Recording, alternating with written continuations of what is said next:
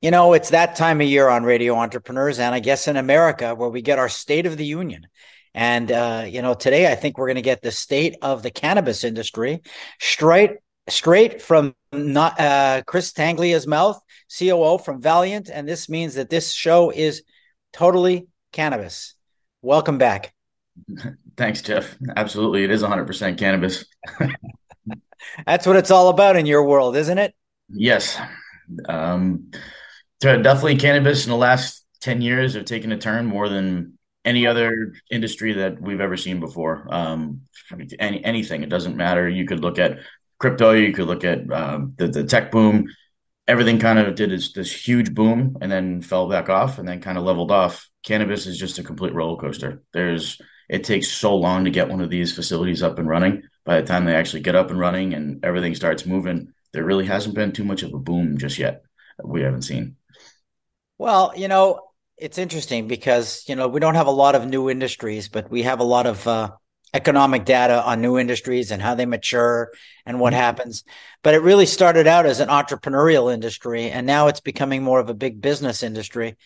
Now, but there's also a lot of state regulations, state by state, which must really slow you down. And then I would think the population that wants to buy also is a very specific market. So you're you're dealing with a lot of unique factors. Hundred percent unique factors. Um, the the biggest unique factor that we're dealing with is is it's a state by state regulated industry. So Massachusetts laws are totally different than than New Jersey, which are totally different than Connecticut, and each one of them have a very specific nuance where they either lock certain people out or make it very easy for certain people to get in, or their capital requirements are absolutely huge. Um, as an example, um, one of the one of the uh, the states that make the capital requirements very difficult for the barrier of entry to go high is uh, Connecticut. Connecticut has a three million dollar minimum just to just to have an application is three million dollars just to get in. So it's pretty wild. Um, New Jersey, there's um, you. It's a kind of a few different nuances. You have to have you have to find your property and then you have to apply for it, and you might not get your your license or you might not even get approved yet but you have to have your property location. So there's a lot of risk that's that's involved with these with they say it's an entrepreneurial business but you there's a lot of risk and a lot of upfront capital that it takes. Um, we're actually going to be building the first dispensary in new jersey. It's going to be um, lady m's dispensary. Um, it's going to be name. yeah it's pretty cool. So it's an economic economic client, and yeah, they got to the front of the line. They they went through all of their regulations and everything. So, you know, uh, I'm going to play a little politics today without taking sides. Yeah, just recently we had a fight between uh, the mayor of New York and the Florida governor. The mayor of New York took a shot at Florida at DeSantis. DeSantis took a shot at New York that more people were leaving New York than entering, and that his state was having more people move there than ever before. Now, Florida still does not have cannabis, but I would assume that's the promised land. Florida does have cannabis. It has cannabis on the medical side, right? But who and that's again a different nuance because you can have as many dispensaries as you want as long as you supply your own product. You can't wholesale. So there's a, a few different nuances on on that aspect. Each state is wildly different, which makes the clients wildly different as well. Um, as a builder, there's a lot of hurry ups and waits. There's a lot of hey, we're ready to go. Let's get this going. And then there's a few different regulations that might put the brakes on. So, you know, that makes your business a lot different than mine. I mean, I'm a very, I'm in a very unregulated business. And I tell that to people all the time. I mean, accountants, lawyers are regulated, architects are regulated, psychologists, psychiatrists are regulated. My industry, sadly, I would say, is not regulated.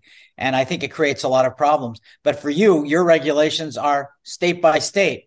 And that must be very tough for you to stay on top of that, but also be communicating with the right people in every single state. That um, you have to have a lot more reach into towns to be able to to have the, the connections to each different town managers and to figure out who exactly to talk to because typically we're applying for building permits and it's it's more or less the same process throughout the project this is a little bit more hands-on when it comes to dealing with other people in the towns planning boards zoning boards things like that so it's a whole whole different ball game for everybody. Um, from the building industry, we it's regulated. We have codes. We have everything we have to go by. But cannabis control commissions or whatever the state regulation is for that that state, they have their own list of codes that they have to follow that um, for biosecurity, um, washability of surfaces, uh, odor mitigation, all the different things that aren't in the traditional building code that need to be taken into account for as well. So now that we have a couple of years of a track record to watch, has the demographics changed of the user and the purchaser of cannabis, or is that really a state by state thing as well? Um, state by state. Massachusetts, we can tell you that the Class A flower is the flower that's selling. Um, the, the the places that are putting out the the best cannabis, that's the the the ones that are that are thriving. Um, the Class A locations as well. So I think the, the demographic came more to the connoisseur of the the the product rather than just hey, it's a novelty thing that people are just buying just because it's it's all of a sudden legal. But you know, I know with the consumer products, they do a lot of uh, accurate tracking of purchases, and I don't know if the cannabis industry can do that since it doesn't have the same national ability to scope that. But I'm wondering about you know millennials, baby boomers who were smoking a lot of marijuana 50 years ago, coming back, feeling that this is the time to get back in. Is you know has the whole demographic changed as well? They do have that statistic. We can do that probably in the next podcast. But they every time you walk into a cannabis facility, you have to scan your ID, and then it tracks exactly what you purchased, how old you are, what race, male, female, um, trans, whatever the whatever your your license says that it is, and then it gives you that demographic of whoever of whatever the, uh, product you're purchasing, whether it's flower, um, some kind of concentrate or something along those lines, and it'll it'll they have all that information and all that data. So um, we can definitely get that for you. Well, that's interesting. I am interested in that as a marketer by training. Uh, and let me ask you also now, now that they're putting these requirements in for people getting into the business, does that help you too to sort of know that when you're building out facilities, that you're dealing with a much more solid uh, and long-term clientele for you? Um, yes. Um, what's nice about some of these these facilities, like in um, Connecticut, the the client has to be funded first because they have to come up with the with that upfront capital. If they're not funded, they can't build. And then Connecticut also puts on a minimum square footage that they can build to. So, say like Massachusetts, you you you they have different tiers. They have tier one to eleven, and each tier has has as much the, the maximum building size that you can make your flower um, your flowering space, but you can always build less than that. In Connecticut, they say it's 15,000 square feet, period. That's what you, the minimum that you have to build. So you're looking at millions of dollars to be able to build a cultivation facility at 15,000 square feet of flower. That's more like 25 to 30,000 square feet of, of, of actual building space. It's, um, it's a significant increase.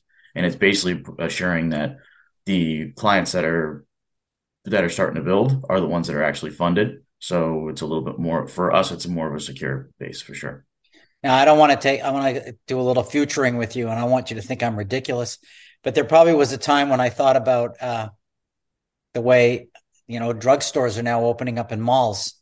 Uh, do you see a day when we're going to be seeing some of these spin-offs of the places you're building that they're going to have kiosks, retail facings in malls?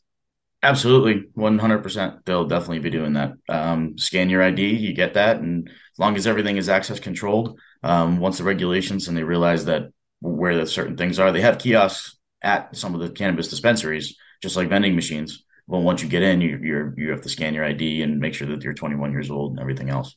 But yeah, that'll that'll definitely happen for sure. So we're really looking towards uh, a very evolving and changing future one uh, across the country. Yes, each one and, of these things that goes on, every every state is learning from the other state, and they'll it, will be a definitely an evolving culture for sure. And again, uh, just to pull it back more to today, I hope you don't mind my questions. The way you're building facilities different today than it was two years ago. Yes, uh, the technology is different. The um, the access to the materials is different. Um, for a multitude of different reasons. One, lead times are still out there from COVID, but now owners have a lot more control over what products they can actually use instead of the architects and engineers that have that. Because if you go to MJ BizCon this time and it's literally 10 times the size that it was four years ago. And then it was that four years ago was 10 times the size that it was 10 years, whenever the, the first one was. And there's the owners finally have a direct line to all the different products. So they're doing a lot of owner supplied materials that they can get at a at a much um, more economical rate. So our building is definitely instead of having its full turnkey solution all the time, where a lot of times we have to take into consideration what the owner wants to supply. Really interesting. Just a great industry to be tracking for many reasons and watching. And you know, I want to go to the national cannabis conventions with uh, with Valiant and see and be able to sort of track some of that stuff for our listeners. And remind everyone we're speaking with Chris of Valiant. This is completely cannabis on Radio Entrepreneurs. Chris, if someone wants to find you guys, how would they do that? Valiant-America.com is our website. There's an info page on there. And as always, my cell phone number is 617 462 7895. You can always reach me anytime. It's always on. And if you forgot that, you can always contact us at Radio Entrepreneurs and we'll point you right back at Chris. Remind everybody this is Radio Entrepreneurs and this is Completely Cannabis, sponsored by Valiant.